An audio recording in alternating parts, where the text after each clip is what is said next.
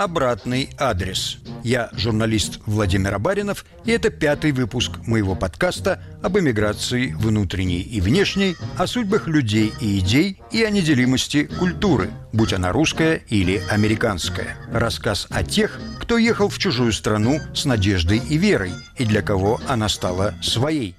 О тех, кто никогда не забывал свой обратный адрес. Или забыл, но вспомнил.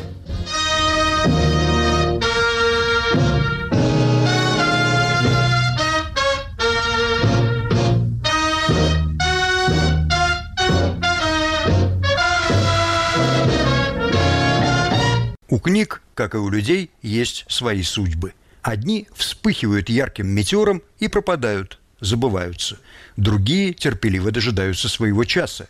Иные рукописи эмигрируют и возвращаются на родину в ореоле заокеанской славы. Именно это произошло с книгой, о которой мы сегодня будем говорить. Она проделала сложный путь и вернулась по обратному адресу.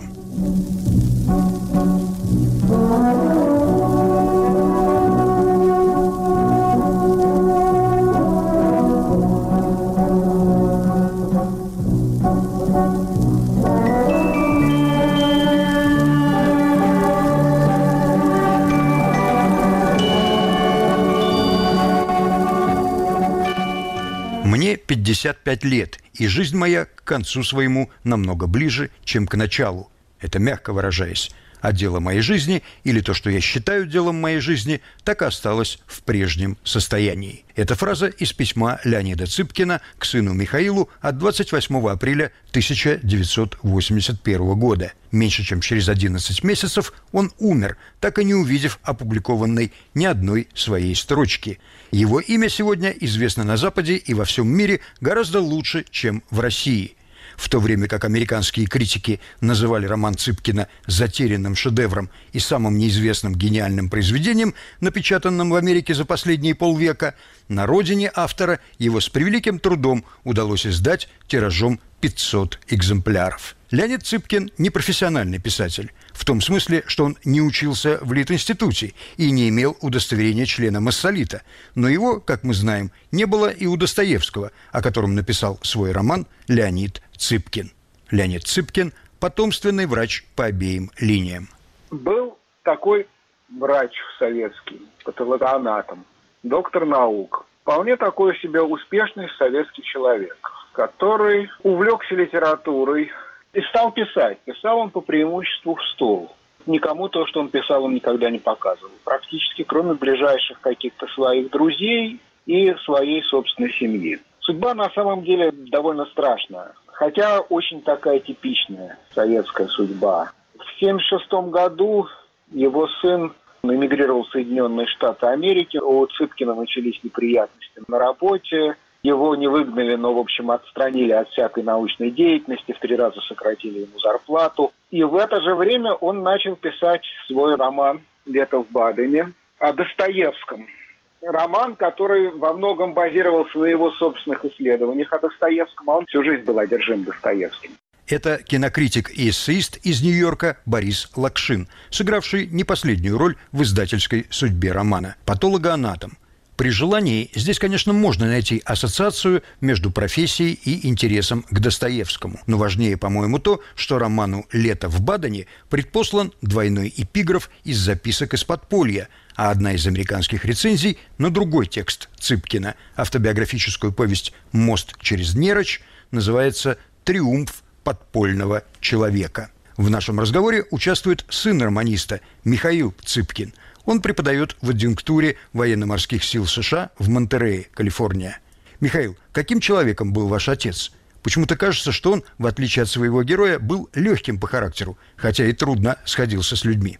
У него был непростой характер. Легким человеком его назвать было нельзя, потому что он очень ко всему серьезно относился. В предисловии к русскому изданию вы пишете «У нас в семье было принято без всяких споров, что советский режим – это воплощенное зло». Можно поподробнее? Откуда такое отношение к советской власти? В данном случае это результат того, что дореволюционная традиция в семье не прерывалась. По прямой линии никого не репрессировали. Арестовывали только моего деда папиного отца. И его выпустили. Это был 1934 год. Он пытался покончить с собой в тюрьме. Он был известный врач. 1934 год еще, как говорила Ахматова, времена были вегетарианские. И его выпустили. Вот этот мой дед терпеть не мог советский режим, хотя он был из бедной семьи. Но он стал Сталина называть, как только его фотографии стали появляться, он стал его называть хулиган и бандит с трубкой. Моя мама, попав к ним в семью в 48 году в Минск, была несколько потрясена таким неуважительным отношением к корифею. Это было в семье. От революции они, прямо скажем, прибыли никакой не имели. Правда, они были все левые. Мать моего отца, ее мать дружила с эсерами. Например, когда она родила вторую дочь, букет цветов принес никто иной, как Григорий Гершуни, глава и создатель первой боевой организации социалистов-революционеров. Но большевиков они, конечно, всех не любили. Когда я у моей бабушки, папиной мамы, как-то под праздники, когда она немножко выпившая была, спрашивал, что ты помнишь о Ленине, она была в Петрограде в 17 году, она просто говорила, германский шпион. Так что отношение было соответственное. Как получилось, что он увлекся сочинительством? Папа приехал в Москву, он все-таки был провинциальный мальчик значительной степени его мотивировало интерес к Москве и к литературе, как-то у него все это в юности в голове объединилось. Его тетка Лидия Моисеевна Поляк, которая уехала в Москву еще где-то ну, сразу после военного коммунизма учиться в Московском университете, преподавателем была в МГУ, и была научным сотрудником в Институте мировой литературы, и всех знала она. Немножко знала Пастернака, немножко знала Цветаеву, и когда она приезжала в Минск, когда папа был мальчик, ему было очень интересно. Я знаю Минский круг, в котором он вырос, круг его родителей. Это врачи, врачи в основном. Все очень приличные люди. Они все говорили о своих больных.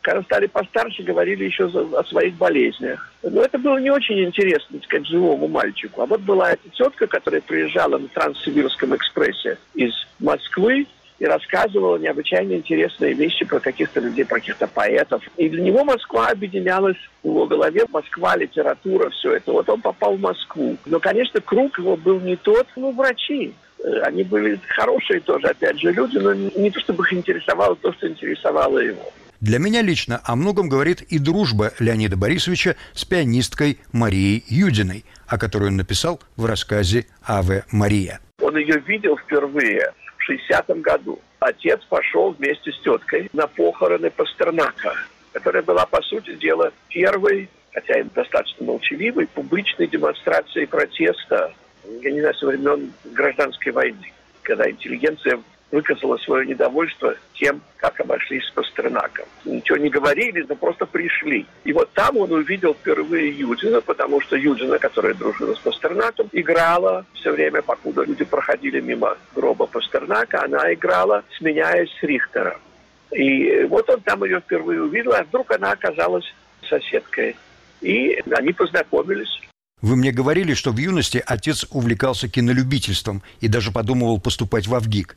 Потом все-таки пошел по стопам родителей, но страсть к литературе взяла свое. Он работал последние 30 лет, с 57 или 58 года до конца жизни он работал в институте Поля Эмилита, который теперь центр имени Чумакова. Там нужно было наукой заниматься, а он говорил, ну что я буду заниматься тем, что американцы уже сделали 10 лет назад.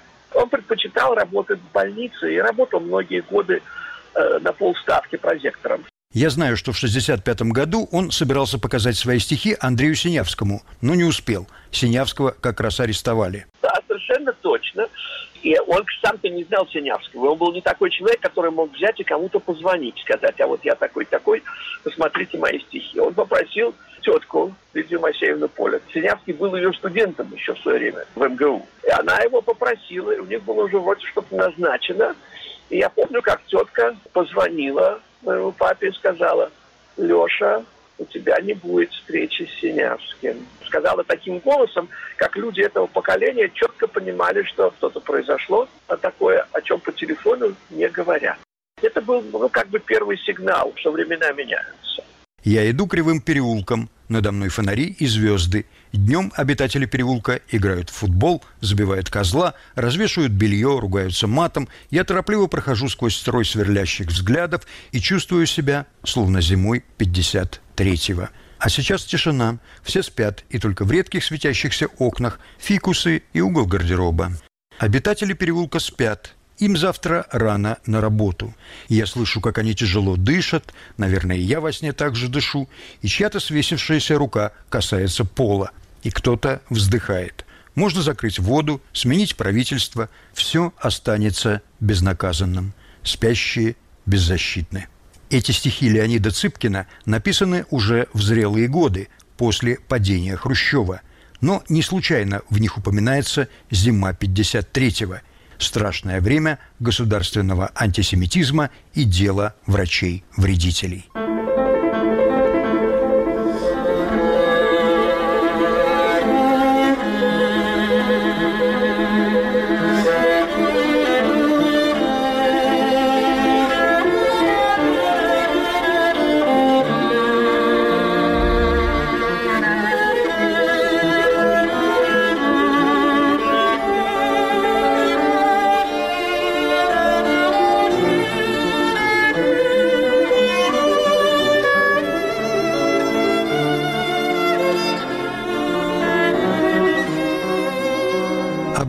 Адрес. Подкаст Владимира Баринова об эмиграции внутренней и внешней, о судьбах людей и идей и о неделимости культуры, будь она русская или американская. Продолжим через полминуты. Студия подкастов «Радио Свобода». Писатель Александр Генис, рок-критик Артемий Троицкий, поэты Игорь Померанцев и Елена Фанайлова, историк Майрбек Вачугаев в вашем мобильном телефоне со своими гостями, суждениями, историями и звуками. Слушай на всех подкаст-платформах. Просто надень наушники. Подкасты «Радио Свобода». И потом он уже никому стихи не показывал, какие-то более безобидные стихи отсылал какую-то редакцию, ему идиотский ответ присылали, он раздражался на этот идиотский ответ, писал в ответ еще письмо. А потом он стал писать прозу. Возможно, что это выросло из того, что он в то время пытался вести дневник, возможно, чтобы бороться с своими периодическими депрессиями, которые его одолевали. Но, в общем, он в какой-то момент из него поперла проза. Вот такая проза, часто с длинными фразами, не всегда.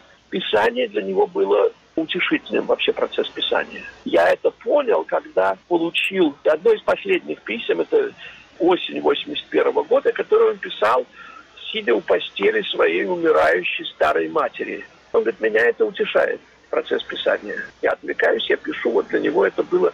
Он писал роман э, «Лето в Балине» совершенно ужасных обстоятельствах. Трудно себе представить, как можно писать. Он в это время был уже отказник, на работе ему было тяжко. И дома было тяжко, потому что мать его все время, у нее был Паркинсон, и у нее время от времени возвращался рак. А у моей мамы начиналось психическое заболевание, такое достаточно параноидального характера. Она не была в состоянии ухаживать за свекровью, которую она и так по своей психике, она ее не любила очень. Она к ней не хотела подходить. В общем, нужно было нанимать сиделку, нужно было продавать вещи – оставшиеся еще от прадеда, у которого была частная практика в Минске до революции. Остались там какие-то золотые часы. В общем, ужасно было. Грех так говорить, но обстановка привычная для русского писателя, в том числе для Достоевского. А как получилось, что он стал заниматься именно Достоевским? Ну, сначала он стал читателем. Что его привлекало в Достоевском? Но как моя жена как-то спросила, что вам нравится, что вам особенно важно в Достоевском, он сказал «коленца». Ну, а мне он говорил, что его больше всего интересует то значение, которое Достоевский придавал подсознательному в человеке, сознательному и рациональному. Вот это его больше всего интересовало. Он еще начал где-то в конце 60-х, начале 70-х годов, у него был доступ в профессорский зал Ленинки, и он ходил туда читать то, что было доступно Фройда, а были доступны дореволюционные издания, когда переводили на русский язык. Вот он читал Фройд. Его интересовали вопросы подсознания, психологии, психиатрии. Когда он выбирал свою специализацию медицинскую, он даже хотел стать психиатром. Но это не получилось, потому что не было места в аспирантуре это был Минский медицинский институт, там был заведующий кафедрой психиатрии был еврей, профессор, он сказал, что он, что он себе еврея не возьмет.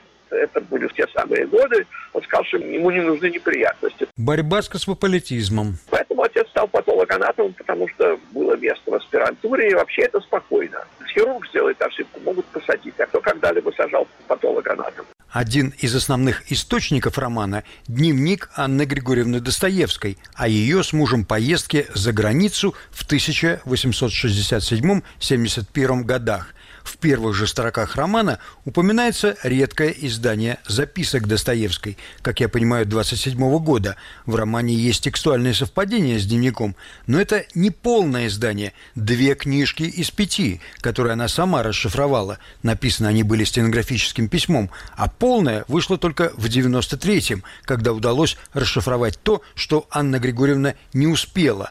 Но то, что расшифровала она сама, она же и отредактировала почитав расшифрованные дневники уже и не отредактированные Анной Григорьевной, те, кто вышли в 92-93 году, я увидел, она скрывала самые, так сказать, малоприятные моменты в поведении Федора Михайловича. А отец это угадал. Да, автор сроднился со своим героем, которого ведь тоже есть за что и не любить, и ненавидеть. Похоже, такие моменты ненависти тоже бывали у Леонида Борисовича. Думаю, что были. Он его видел таким, какой он был ненавидел, любил одновременно, понимал, видимо, что-то в себе видел от Достоевского. Я ведь сказал, он не был легким человеком в жизни. Он был сложным человеком. Что произошло с рукописями отца? Каким образом они все-таки увидели свет? Я сумел вывести практически все его рукописи, микрофильмы его рукописей, всего, что было написано до весны 1977 года. То есть вывозил не я, у нас не было таких контактов, вывозила приятельница моей жены, Анна Рогинская, жена художника Миши Рогинского. Она нашла контакты в австрийском посольстве. Но я ничего не мог делать с этим литературным капиталом, который оказался у меня в руках. Во-первых, потому что отец не был уверен, что он хочет печатать под своим именем, он опасался. Он был человек своего поколения, он прожил страшные годы, и он, конечно, боялся всяких неприятностей с КГБ.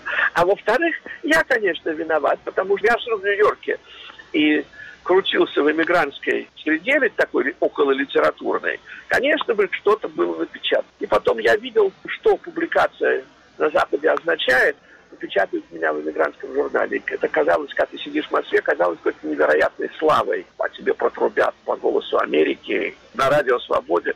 А я видел, насколько в Америке кто не обращает на это внимания. В общем, я не знал, и у меня не было четкого от него сигнала. Печатать, не печатать, под своим именем, не под своим. Вы знаете, идешь, показываешь кому-то, а, такая реакция, ну еще один, пишут, все пишут. А рукопись «Летом в Бадене» вывез Азарий Мессерер, который отец мой занимался с ним английским языком. И они с Азарием подружились. И он дал Азарию почитать. И Азарий понял, что это настоящее Азарий, в отличие от меня, знал всю эту иммигрантскую литературную издательскую компанию. Во-первых, он показал, как он рассказывал. Я тут только могу сослаться на слова Азария. Что он показал лето в Бадене Бродскому. Он знал Бродского, Азарий всех знал.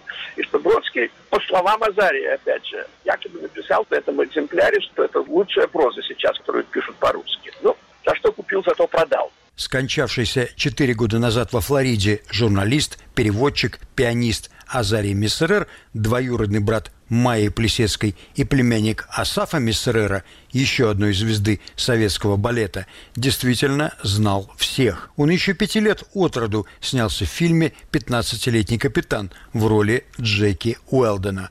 В США он уехал в 81-м. Согласно его версии, Бродский написал на рукописи «Первоклассная проза? Я точно знаю, что, видимо, проза понравилась, потому что один из рассказов отца Троцкий передал переводчице покойной Энн Фридман Диксон, которая потом его и перевела. Это уже я знаю от Энн, которая никогда ничего не выдумывала. Азарий отнес роман в новую газету Евгению Рубину, который был когда-то спортивным журналистом в Советском Союзе. Им нужно было заполнить еженедельник. И вот они стали печатать. Первый номер вышел где-то 15 марта. Я на следующий день, это был понедельник, позвонил отцу, чтобы сказать об этом, потому что уже к этому времени они уже два раза были отказники, он уже ничего не боялся. Говорил, печатай, хуже не будет. Мама его позвала к телефону, я ему говорю, а у него голос совершенно такой, какого я практически никогда не слышал. Такой, как будто он уже не здесь. Он сказал, ты знаешь, меня уволили. Стал не на что жить. Он привык всю жизнь зарабатывать. Я не знаю, порадовался ли он тому, что роман стал публиковаться или нет. Уже было не до того. Я чувствовал беду. На шестой день после этого звонка, 20 марта, в день своего рождения, Леонид Борисович Цыпкин умер.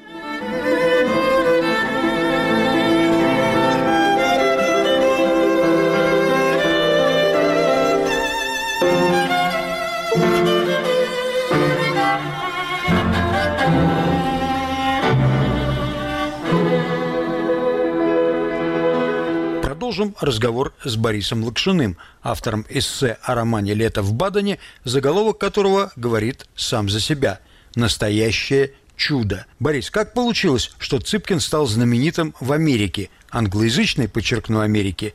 Роман издали в переводе Роджера и Анжелы Кис. Но издание прошло более-менее незамеченным. И так бы, в общем, никто бы об этом романе толком бы и не узнал, если бы. В 98 году Сьюзен Зонтек великий американский эссеист, критик в Лондоне на Черинг-Кросс-Роуд рыба в книжном развале. И нашла какую-то неизвестную книжку какого-то неизвестного русского автора.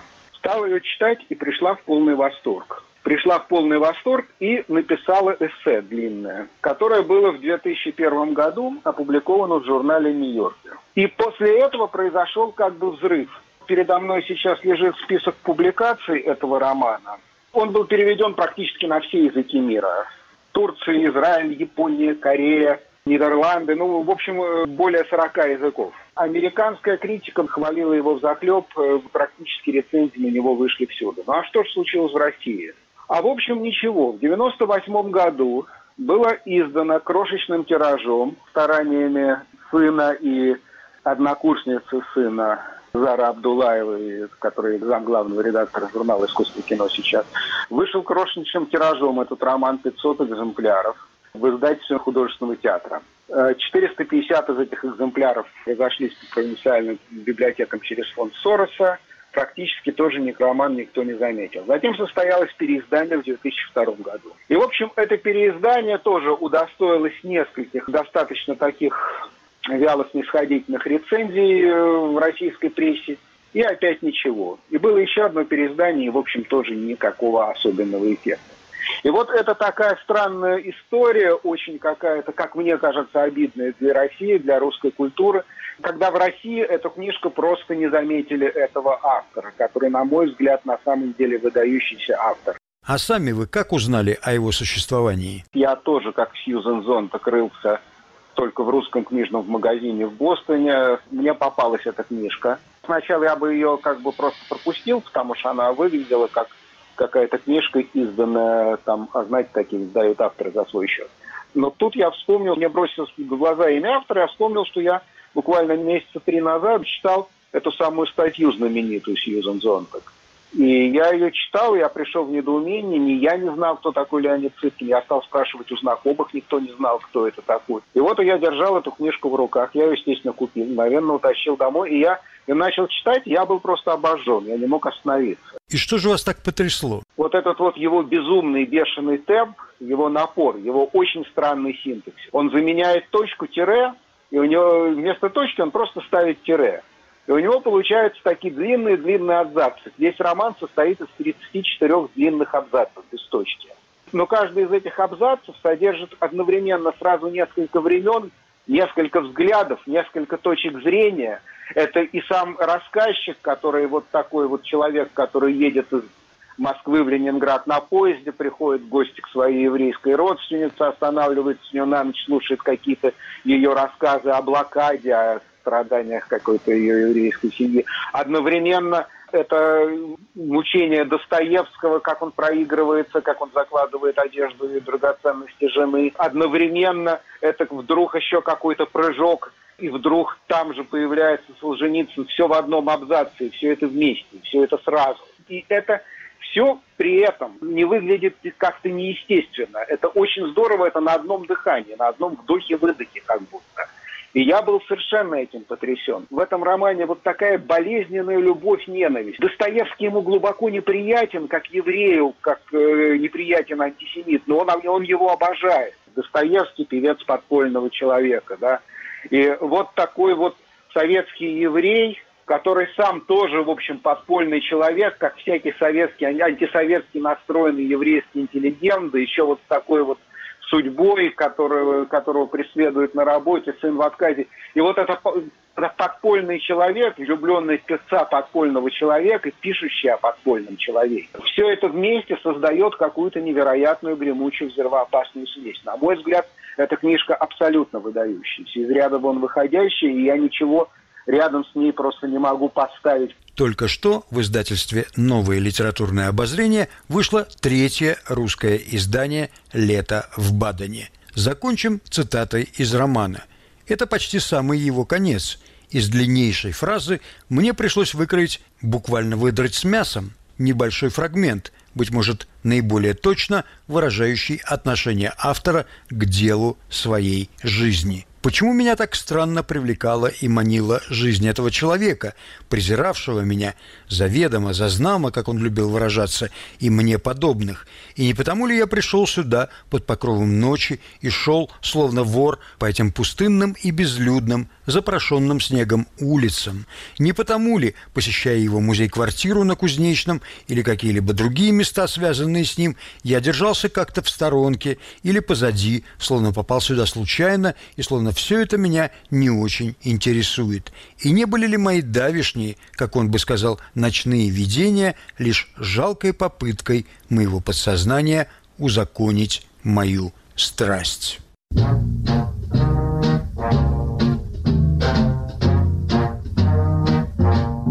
Леонид Цыпкин и его роман «Лето в Бадене» в подкасте Владимира Баринова «Обратный адрес». В этом выпуске использована музыка Олега Коровойчука и Бориса Чайковского. Слушайте на всех подкаст-платформах и на сайте «Радио Свобода». Пишите мне, рассказывайте свои истории и не забывайте оставлять свой обратный адрес. thank you